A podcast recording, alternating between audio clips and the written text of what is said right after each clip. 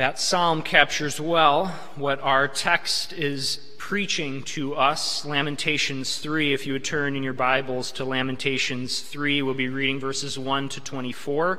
That can be found on page 873 of your Pew Bibles. A couple words about this and its division here.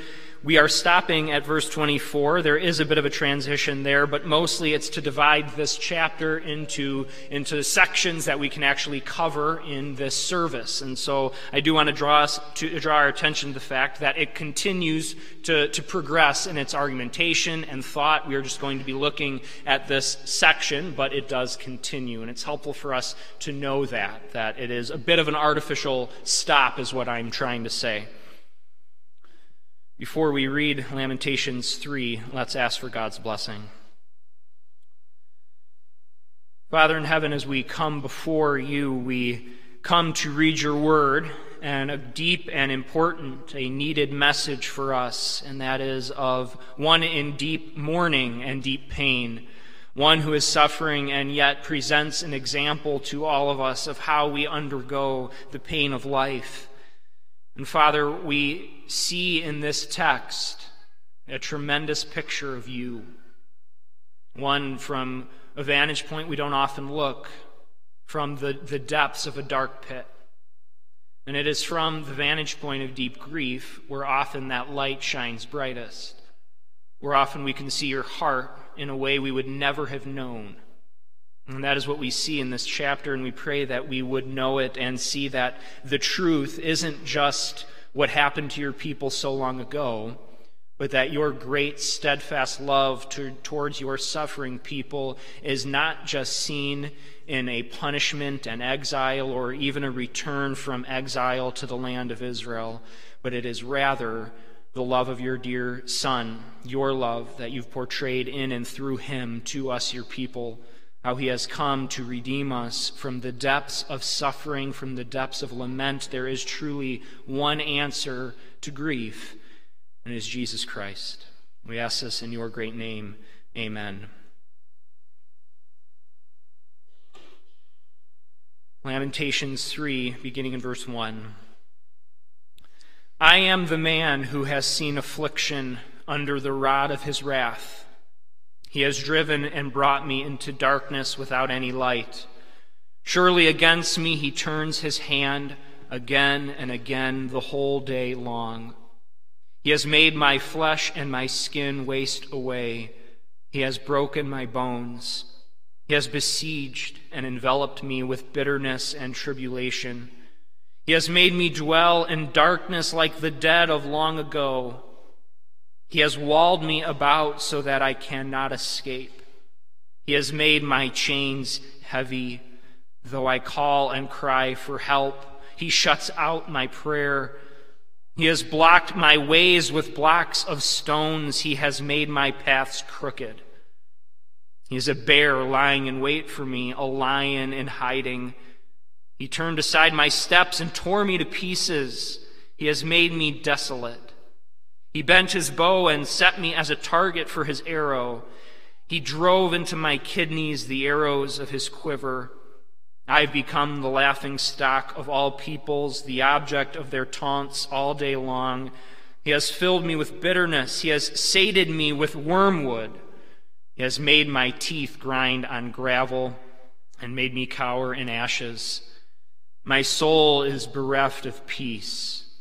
I have forgotten what happiness is. So I say, My endurance has perished, so has my hope from the Lord. Remember my affliction and my wanderings, the wormwood and the gall. My soul continually remembers it and is bowed down within me. But this I call to mind, and therefore I have hope. The steadfast love of the Lord never ceases. His mercies never come to an end. They are new every morning. Great is your faithfulness. The Lord is my portion, says my soul. Therefore I will hope in him. That's as far as we'll read from this chapter in Lamentations. People of God, the longer I serve as your pastor, the more this message of Lamentations means means personally to me, and I see means pers- more to you as well. As a pastor, you're called and privileged to go through times of great joy with your congregants and those you pastor, as well as times of great pain. And it's in those times that that message becomes all the more needed and real, and why you appreciate why it's in God's Word. Lamentations and its message becomes all that more applicable at a graveside when a family is clutching each other in tears as they're laying their loved one to rest becomes all that more meaningful when someone is in the hospital and you go up to their bedside to ask them, are they ready to see their Savior while their, their family is in the back holding each other and crying to the loss of their dear one? When you have conversations with brothers and sisters who are in such tremendous physical pain and agony where every day is a trial and they just want it to end those who are broken by a, a problem in marriage, a divorce, a loss of a loved one and spouse, not just through death, but through abandonment. And how, and, and how do we respond? How do we, re, how do we turn that to prayer? Enter Lamentations. And what the message is there, you see the heartfelt cry of the Lord's prophet in this chapter. And we see that this is the center of Lamentations. There's many things that are meant to highlight this very chapter and this message and the flow of the grief of the people. You'll notice that chapters 1 and 2 and also chapter 4 begins with the word how. It's a, it's a statement of grief and lament, and it begins each of those poems. And yet, this does not begin that way. Chapter 3 begins, I am the man who has seen affliction. You see, it's, it's centered personally now on this man, on the prophet. And yes, he will at times take up the role as representing all people, but he's really describing as well his own personal experience and what he has felt. And why this is especially helpful to us is if this is truly the prophet's prayer, this isn't the heartfelt cry of the sinful Lady Zion, it is the heartfelt cry of a faithful prophet being caught up in the grief and destruction of the people, being struck by the Lord, being part of their, their punishment for sin, and, and what he responds with in this prayer. Lament is more than just an expression of grief. We may experience many griefs, and they may not need to be associated with a lament, but often lament is the point where we bring ourselves, where we have, we have confusion, utter confusion as what is going on. We have doubts about God that creep in and we question why He has called us to endure this. And, and look how the prophet speaks so plainly of what he's enduring at God's hand. The chapter begins with this, this He. It's this He who's afflicting them. Who is this He? Who is the one who has hunted him, has shot him with arrows, has walled him up? Who's the one to do this? It's the Lord. That's how he describes it. What we see then here is when God brings you to places of lamentations, that does not automatically mean your faith is weak. Think Job, think Christ, and think the prophet of Lamentations 3. Lady Zion has set her lament in chapters 1 and 2, and now it's as if the prophet says, It's my turn. She's spoken. Hear from me. I am the man of affliction. I am the man of sorrows. And as I phrase it that way, I hope as we go through, Jesus would never be far from your thoughts. As we read of a man of affliction struck by the, the punishment of God, and here this personal cry of the prophet begins. And so, our first point, the man of affliction, in verses 1 to 18. In verses 1 to 18. Chapter 3 as a whole isn't longer than chapters 1 and 2. You'll see in content they're the same, but it is 66 verses as opposed to 22 verses, as are the other chapters in Lamentations. Why is that? It's because the structure of Lamentations is designed to present this chapter as its centerpiece. The acrostic, that Hebrew poetic form of going through the Hebrew alphabet, beginning each verse with the next letter of the alphabet, is ramped up to new levels here. Whereas before in Lamentations, each verse consisting of several lines began with the one letter of the alphabet and then would continue on after that. Here, every line of the verse begins with that letter. And so that's why it's divided in our Bibles the way it is. There's 66 verses representing that fact. This poetic form then is reaching its highest point, centering this chapter. It's sort of like arrows directing us to this purpose. Not to say chapters 1 and 2 were unimportant. No, they were leading us to this point. And we see in these verses that grief and that sorrow by the prophet, perhaps Jeremiah himself, I am the man who has seen affliction under the rod of his wrath. This first 18 verses is like something of a fever nightmare. It's just jumping from one horrible fate to another. Look at this. In the first three verses, he's pursued by God's hands into darkness. In verses 4 through 6, it jumps to scenes of starvation and famine. In verses 7 through 9, it jumps to scenes of blockade, of being trapped in an unending maze, or what many have seen is quite literally a reference to the way Assyrians used to punish people, where they would take one, stand them up, and wall them in, block them in so close where they would die a claustrophobic death. And the prophet is saying, This is what the Lord has done to me and he's making his appeal, but he says it's as if the appeal can't even break from this coffin of stones that the Lord has made. And can your heart and lament not understand the same with what you're going through in times of your grief and trouble when it feels as if your prayers don't go any further than the ceiling of your house? And you're left with that nagging question and thought, that feeling Has the Lord abandoned me? Does he even care? That's Lamentations. That's the questions, the doubts. That's what the prophet's wrestling with. It's chilling then when we see, as I already said, who is the one doing this? It's God. Look even verses 10 through 12. It describes God as a bear or lion who's hunting and stalking the prophet himself jumping out at him to maul him and devour him. And then it shifts into the imagery that God's either a hunter or a warrior who's shooting arrows with him. And the target's on the prophet's own back, or more specifically, into his own kidneys and guts, do the arrows of the Lord sink deep. And the culmination of this sadness is in verses 16 to 18. He has made my teeth grind on gravel and made me cower in ashes. My soul is bereft of peace. I have forgotten what happiness is. I bet that can describe your heart if you are going through a particular trial right now. You don't even remember what it's like to be happy and to live in joy. I've forgotten it, is what the prophet says. What does it mean to be at peace? And so I say, My endurance has perished. He can't stand any longer. He can't uphold it. And so he says, So has my hope from the Lord. And with that bell, that ominous bell that struck, you've reached the low point of Lamentations. As the prophet says, that the Lord himself, you'll notice in your Bibles the, the capitalization of the Lord. This is the term, covenant term Yahweh. You'll also notice that that name is not used in this poem up until this point.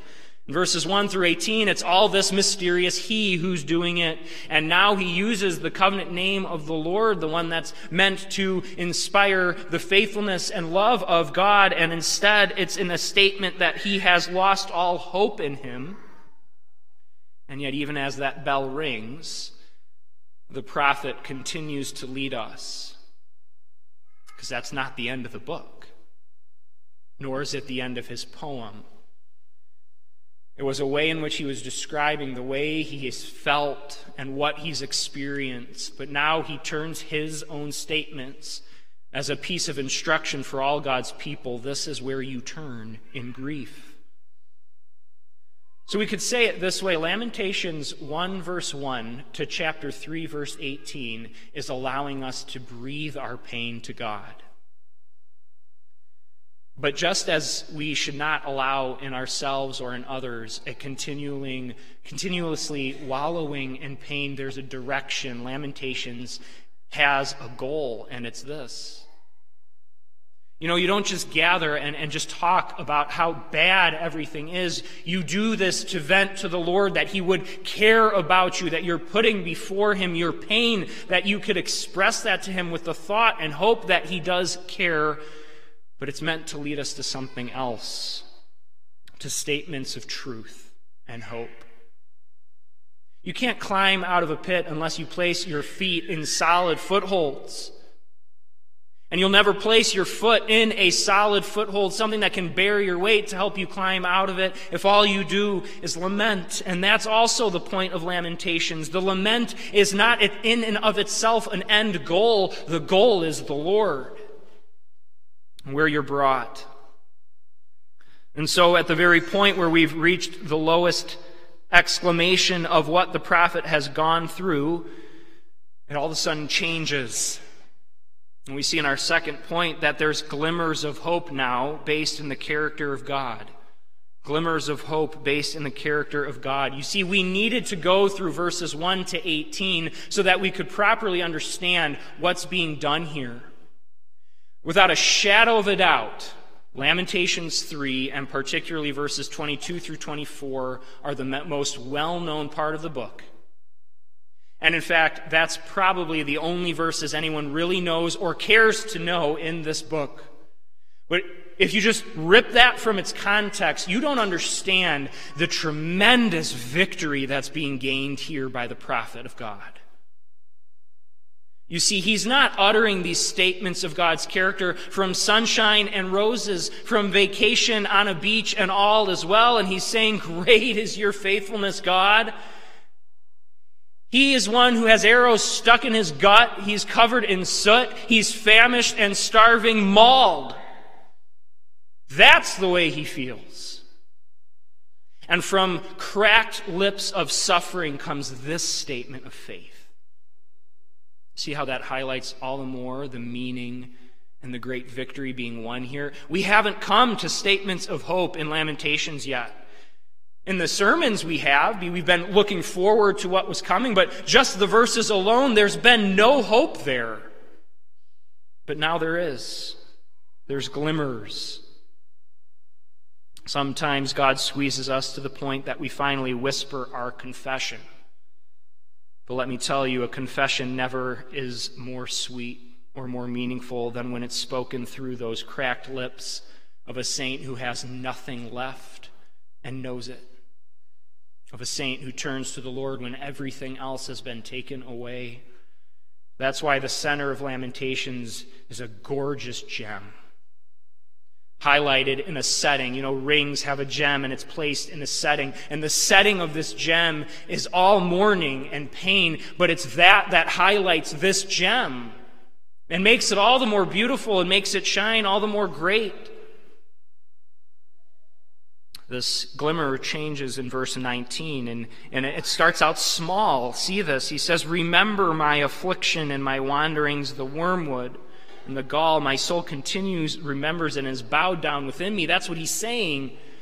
Why is there a glimmer of hope even there? Because now he's turned what was a description of the pain into a prayer and he says, Remember my affliction. Who's he addressing? The covenant Lord, who he's just said has called him to endure this. But you, that Lord who struck me, remember my affliction.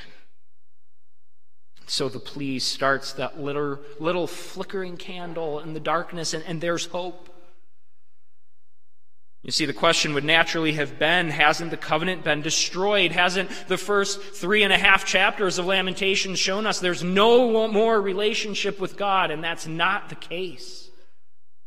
The prophet's proving that here, even in his plea. And we see that in places like Deuteronomy 30, 1 through 10, where there's statements about a return from exile, a promise of restoration after rebellion of God's people. And the prophet is performing this himself. The penalty, you see, that the Lord has called the people to go through is part of his covenant faithfulness. Really? That, that's, that's the case? Yeah. The penalty that he struck the people with is a mark of his covenant faithfulness. He said he would do that, all in a way to bring them back. You see, truly, he hasn't utterly abandoned the people. He hasn't utterly abandoned the prophet. And the prophet knows it well. And so, what does he do? He doesn't reject God, even as he has spoken truly the way he has felt. Rather, he turns to this God and speak the truth he knows but feels like he hasn't experienced. He's doing, he's making a decision here. And it's a decision we need to know too that the first steps of faith spoken in grief aren't the ones that are being spawned from feelings. You can't just wait. You can't just wait until you feel like saying the statements of faith. First come acts of faith, then comes feelings. First comes a response of faith, a, standing on what you know to be true, and everything else follows suit. Verse 21 But this I call to mind, and therefore I have hope. That verse is a breath of fresh air in Lamentations. Again, like I said, it's finally we've reached a hope. And he even says he has hope. Because he's called this to mind. What has he called to mind? What gives him hope? The steadfast love of the Lord never ceases. His mercies never come to an end. That's the hope a sufferer needs to know. And that's the hope you need to call to your mind. The steadfast love of the Lord never ceases. His mercies never come to an end. Verse 23 they are new every morning. When you're going through, going through suffering or grief, the next day is terrifying. You think you got to go through it all over again. You think, I have to endure yet again the terrors of this day, the anxieties, the panic, the fear, the pain. But what does he say? That the mercies of the Lord are new every morning. Every morning when you awake, the mercies of the Lord are there as well.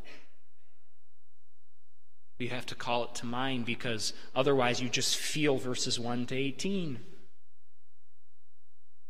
Great is your faithfulness. That spawned the famous hymn. Without knowing it, we think that hymn would come out of some psalm or something that was just, just a wonderful situation. But great is your faithfulness. Great is thy faithfulness comes from this portion of a saint heavily afflicted and suffering and in pain. Which means you know what he's saying is true. He has dealt with the depths of despair, and this is what he calls to mind. This is what he knows to be true. Verse 24 The Lord is my portion, says my soul. Therefore I will hope in him.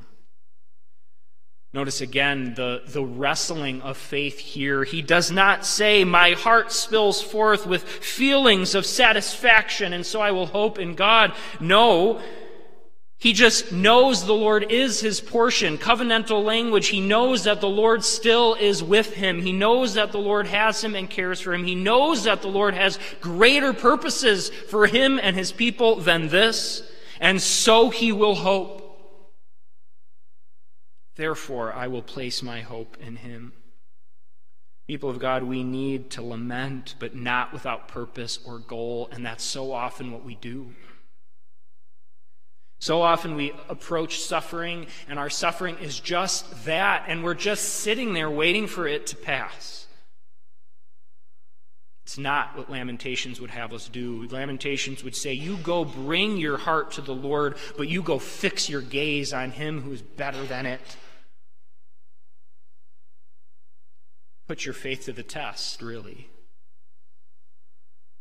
Act on your faith. Will you stay, say such statements when you don't feel like it? It's hard to do. I've experienced this in my life. I know many of you have, where to just state the truth is so hard. to bring your, your mouth to open and say, I trust in the Lord's faithfulness. It feels bitter in your mouth because because all the feelings and all the emotions and everything you're going through would say otherwise, and, and your, your faith has to stand alone. It has to stand separate from your experiences, but rather showing that your faith is in God Himself and not on what God has given you, and not on how much God has blessed you,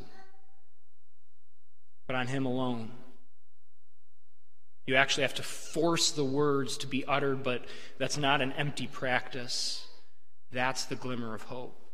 Because what Lamentations is saying is when you are that far down in the grave where there is no light, even as you force yourself to state the truth, to speak God's word to your heart, even in that grave, there is that candle flickering. That tells you, even here in death's dark vale, God is present and he cares. And then that praise spills from his mouth. The steadfast love of the Lord never ceases, never comes to an end. Keep this truth firmly fixed before your eyes. Our thoughts will wander and go astray until we fully see that God alone is sufficient for us. Strip everything away, and what do you have? Are, is God enough? When he had brought his people away from everything else, which was his goal, the people had other gods. They had other pursuits and desires, and he strips it all away. And what is left? The only thing that matters is God's sufficiency. If you're not satisfied with God alone, you will be impatient in any trial you face. And if you're not seeking to be satisfied in God alone, you will be called to endure these things so that you do. That's what Paul's saying in Romans 8. If God be for us, who can be against us? I'm persuaded that neither famine, nor nakedness, nor sword, nor death, nor life can separate me from the love of God which is in Christ. He's sufficient. He's our portion. And that statement of faith from Lamentations 3 is filled out by Christ himself. Look at his sufficiency. Look at his care. Look at who's descend lower in the grave than us. Look who's carried us out of the grave. It's Christ. Look at the character of God in your lament. Because what you find is that God is good. Calvin says the faithful ought so to fix their minds on God alone that whatever might happen, they would not yet cease to glory in him. Sort of like Jonah in a sense. Here's praise coming from the grave, from, from death itself, from pain, and it's glory in God.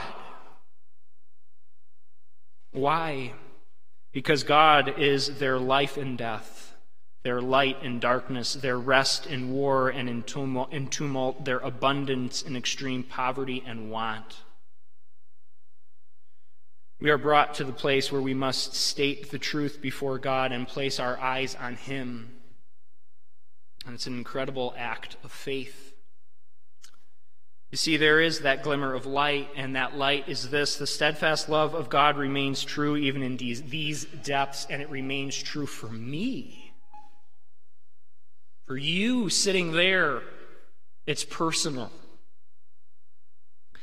I haven't walked through all the trials that you have walked, and no one has, right? We all have walked our own trials. We all have walked our own sufferings. But what this passage tells us, and what we know is true, is that in your suffering, let your faith lead you to the character of God, that He is greater than the sorrow. And though we may have to wrestle ourselves into exhaustion to the very point where we can finally utter such faith, that is the battle.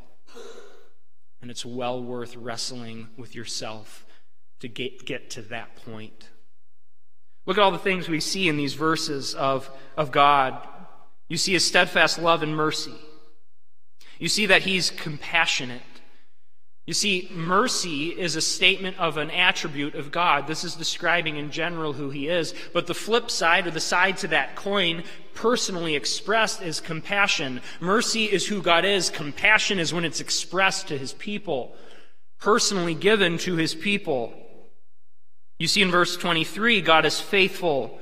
What is faithful? It means trustworthy and utterly reliable. God is enough in verse 24. He satisfies us, He's sufficient. If we have the Lord, we have enough. Verse 25, we didn't read that, but it continues that the Lord is good. That's what this sufferer is saying. The Lord is good. That's the sad part. So many times in the midst of our grief, a saint won't reach the point in the middle of it to say God is good. But that's what the prophet's example is. And then in verse 26, God is Savior. See that He is Savior. Brothers and sisters, we might affirm that God is steadfast, that He's merciful and compassionate and faithful but often takes a trial for us to actually put our weight upon such a profession and to see it and believe it. Part of the fabric of a trial is that we will question God and His care, but part of the use and nature of who God is is to use such trials to bring us into greater faith and understanding of who He is. I'm guessing that for each of us, I, I say this knowing my own heart, one of the desires that we have often becomes an idol. And that idol or that desire is that we would be happy. You even see the, him express that in verse 17 My soul is bereft of peace. I've forgotten what happiness is. See, our, our desires to be happy, our desires to be at peace, and that in and of itself is not wrong, but what often happens is, is our comfort, our peace, our desire becomes so much of an idol to us that we want that more than God. And God is just a means to that end, that we could just be happy. And so we'll serve Him as long as He doesn't take our happiness away. And God shows Himself to be a loving Father to take it away so that we see what's best in this world and what we need most. What is the, the greatest God, the only God to serve, is not happiness, but God Himself. I'll do that. I'm guessing you do too in trials, where you sort of have a bit of a cynical, stoic view of God. You kind of get to the point where you just, you, have almost overtold yourself that this life is suffering and cross bearing to the point that you don't expect that God would even want you to be happy. We can kind of have that cynical view of God that, that He doesn't really want us to, to even express feelings there, that He's not going to call us to joy, He's just going to call us to pain, right? Isn't that what verses 1 through 18 are saying? That's not an adequate or true picture of who God is and his heart to, to, to, his people. It's not that he would just afflict us, and we actually construct a false image of God when we think that, that God would just have us in pain and that we just got to accept it. Here's what I mean I, I think this psalm, this verse, would express what Lamentations is trying to say. And though it's just one verse, I would have us all turn there. Psalm 90, verse 14. Psalm 90, verse 14.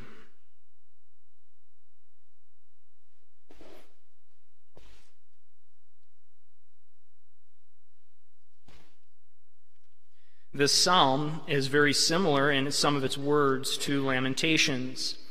Earlier in it, it talks about the span of life and, and, and what they will reach, and that they're in toil and, and grief, and, and it's expressing this lament and affliction by God. But then look at verse 14.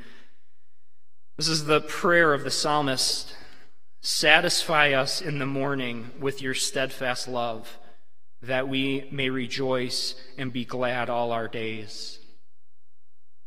Does that sound like a picture of a God who would just have his people suffer? Or does that sound in the request of that psalmist like God would actually have his people, look at the verse, be satisfied that they would rejoice, that they would be glad all their days. That's the heart of God. Now, notice what it's in, and, and we see that in verse 14 of Psalm 90. We see that here in our text. What are we satisfied in? The character of God. And what specifically? The steadfast love of God. Satisfy us in the morning with the steadfast love of the God, that we might have gratitude all our days, that we might rejoice. You see, God's call for you to suffer is not that you just experience pain and a sort of heartless of a father figure who's too hard on his kids, that you just learn obedience, that you would learn who he is and learn his heart and how he would satisfy us and be with us. 2 Corinthians 1 is another place that describes for us what God is doing in the midst of trial. 1 Corinthians 1 3 and following says, Blessed be the God and Father of our Lord Jesus Christ, the Father of mercies and God of all comfort, who comforts us in all our affliction so that we may be able to comfort those who are in any affliction with the comfort with which we ourselves are comforted by God. How would God be known in trials? One who can satisfy us, one who comforts his people. And the prophet of Lamentations is proving just that. Great is your faithfulness, O God. Great is your goodness might take sorrow to show us how good God is, but we can see it. Turn your attention to it. This prophet is a man of affliction, but he has a goal in mind and he's being led by God. And, and so in, there's no other greater fulfillment than Christ in that. No better fulfillment than he who reached the point where he wanted a burden taken away, where he was filled with poison, wormwood, and gall had been stuffed into him. The arrows of the Father stuck deep in his gut. And he, just like the prophet here, seemed to be without any hope, utterly forsaken of God, and yet he placed his hope in the Lord. And what was squeezed from the faith of our Savior? A distilled and pure statement of faith, not my will, but yours be done. See, Jesus exemplifies even what the prophet was doing so many years before towards the people. Call this to mind, and you will have hope in your hopeless situation that God is good. Psalm 34, verse 8, tells us to taste and see that God is good. That's what Lamentations is doing. And it's, it's a bit of a command, it's a, it's a bit of a, a prodding on go taste and see that God is good. Pray to the Lord, Lord, let me taste of your goodness. Understanding what you mean there, you're, you're trying to taste of who He is, of His steadfast love, of His goodness, of His care of who he is in Christ, so clearly displayed to us, of what has happened for us. That is what you're trying to taste of, and that's why it's unaffected by the circumstances, and why the prophet can say this in the midst of a completely horrible existence. That God is good. If you're anything like me, you'll also reach this point in times of trial. You'll say, I can't I can't come to God again and ask to taste of His goodness. It's just every day, every moment of the day, I'm asking that. And you almost feel like, like God's going to get annoyed with it. He's going to get annoyed with me coming yet again as a broken, as a broken person, as someone who needs Him and, and says, Lord, I don't have the strength. I need to taste of your goodness. I need to see that you are good. The truth is, brothers and sisters, God never grows weary of having His people come to taste of Him, to see that He's good. And so we can say with the prophet that God does not grow weary of having his people come to him because he's faithful, because his mercies never end, because they are new every morning. His faithfulness is great, and so we can, in the midst of our suffering, say, The Lord is my portion, says my soul. Therefore I will hope in him. Amen. Let's pray.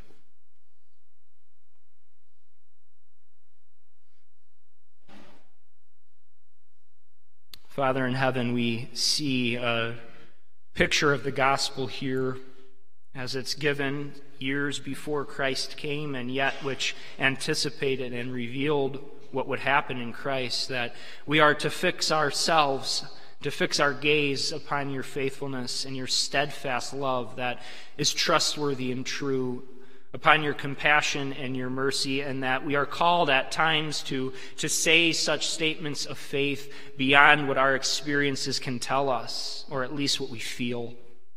And Father, we pray that for all of us here, especially those enduring currently times of grief and pain, that they would learn this lesson, and indeed that we all would, that we are to fix our gaze on your character and on your goodness, that we are to taste and see uh, who you are and never be in want, and truly be satisfied, truly rejoice, truly be happy all the days of our life with a happiness that isn't an idol, but a response to our heartfelt love to, you, to who you are. This is our prayer, Lord, and though beyond us, it is certainly within your power to grant. We ask this in your great name. Amen.